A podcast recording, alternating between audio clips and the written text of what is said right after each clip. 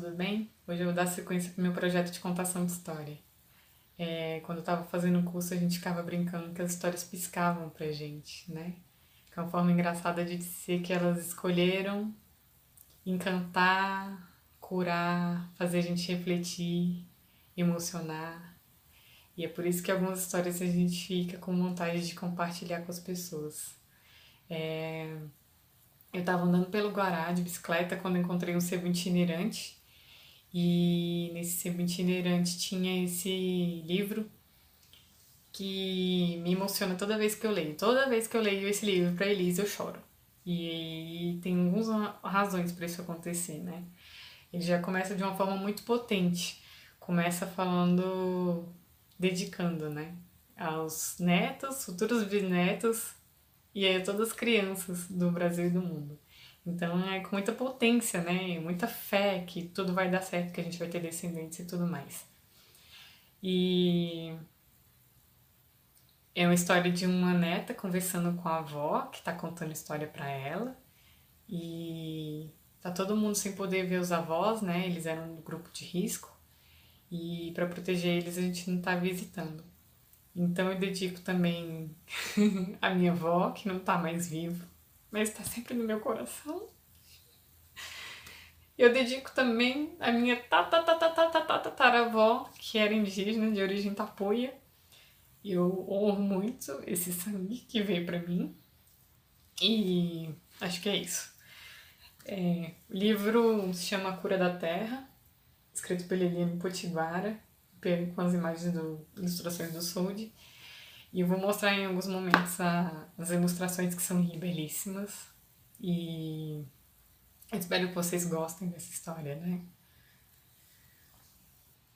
À noite, milhares de perguntas povoam a mente da Moina, uma esperta garota indígena de oito anos. E assim como uma cobra que vai se enroscando em um tronco, ela vai chegando pertinho da avó dela para que ela acaricie seus lindos cabelos indígenas. A Moina está naquela fase de fazer várias perguntas e a avó dela já sabe que ela vai fazer isso em alguns instantes. Vovó, por que eu sou criança? Você é a transformação, responde pacientemente a senhora Índia. Você é a vida em um mágico movimento crescente. É a razão de viver de seus amados pais. Veja o tamanho de seu pé e de seus cabelos. Não é mais de quando você tinha quatro anos de idade. Você está mudando todo dia e assim a transformação da vida, a bênção dos céus. Mas agora estou com sono, vovó. Continue a história para ter sonhos bem bonitos. Tudo bem, eu vou contar.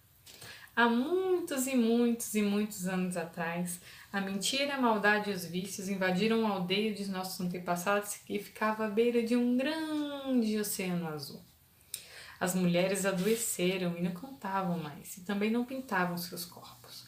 E os homens competiam para ver quem era o melhor. E eles queriam possuir a maior quantidade de bens materiais e alimentos a colaboração, a bondade, a coleta, a divisão do leite, da farinha e do peixe, tudo que era bom sumiu daquela aldeia. Os homens bebiam e maltratavam as mulheres, as crianças, as mulheres batiam nos filhos e as crianças maltratavam os animais. E a terra ficou triste ressecada, dura e quebradiça, porque o grande Criador não mandava mais chuva. O manguezal secou e os caranguejos e as ostras sumiram. Os alimentos ficaram tristes por não poderem mais servir aos humanos de forma coletiva e aprazível. E eles acabaram fugindo para não serem mais coletados. As águas corriam rápidas, que o normal, porque elas não queriam mais matar a sede daquela aldeia e quando eram recolhidas elas choravam até evaporar. Mas por que isso aconteceu, vovó? Porque os estrangeiros maus queriam lucro e encheram a terra com algodão, dominaram os antigos guerreiros indígenas e os fizeram escravos, e ai de quem os obedecesse. Aqueles estrangeiros traziam a sua própria água e adubo e os maquinários para mexer na terra. Nossa região foi banhada de sangue indígena pela brutalidade dos estrangeiros insensíveis e covardes que impuseram os vícios, a maldade, a mentira, a cobiça, o egoísmo e trouxeram sofrimento e divisão para as famílias que ali nasceram.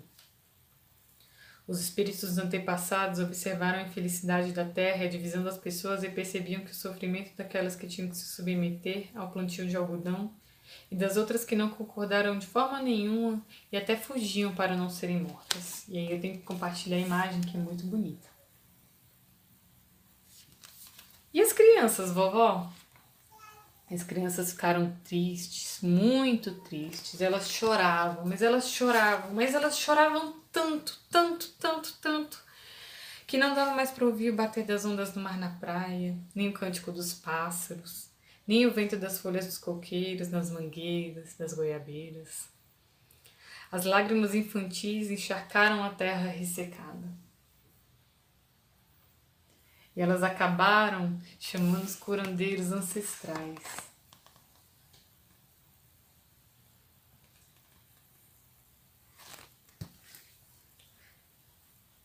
Esses curandeiros e curandeiras de um passado ancestral de um tempo muito antigo. Os ancestrais ouviram os soluços das crianças? Ouviram sim. As lágrimas das crianças trouxeram de volta os espíritos dos curandeiros e com eles voltaram também o amor, a paz, a saúde, o trabalho e a música. Outras forças que orientavam a cultura daquele povo foram ressurgindo. Os espíritos dos anciãos e das anciãs do passado, do presente e do futuro tornaram a forma de milhares e milhares de passarinhos que sobrevoaram as terras indígenas trazendo cura. E elas cantavam as músicas mais sagradas do planeta Terra. Aquela força musical permanece até os dias de hoje por meio das danças sagradas e dos círculos de amor que cultuam as forças ancestrais. As músicas e as danças que nos alegram tanto são dons dos curandeiros ancestrais invocados pelas crianças quando elas choraram alto pelo sofrimento da terra e pelas feridas do mundo. E as mães não bateram mais nelas? Não, as mães curaram as terras as mães curar, cuidaram das feridas do mundo, e as crianças transformaram a vida e a terra daquele povo no lugar tão feliz como antes. A cura da terra foi a cura de todo o planeta azul. E agora elas podem fazer a mesma coisa? É claro que podem. As crianças são rápidas como os coelhos, elas têm olhos de gavião e elas voam espiritualmente com as asas das araras. As crianças, quando crescem, elas herdam os conhecimentos das avós, bisavós e tataravós. A maior gratidão das crianças pelos mais velhos e mais velhas é o respeito e reconhecimento dessa herança ancestral. Você é criança, e criança é movimento, é mudança do tempo, é a transformação do mundo.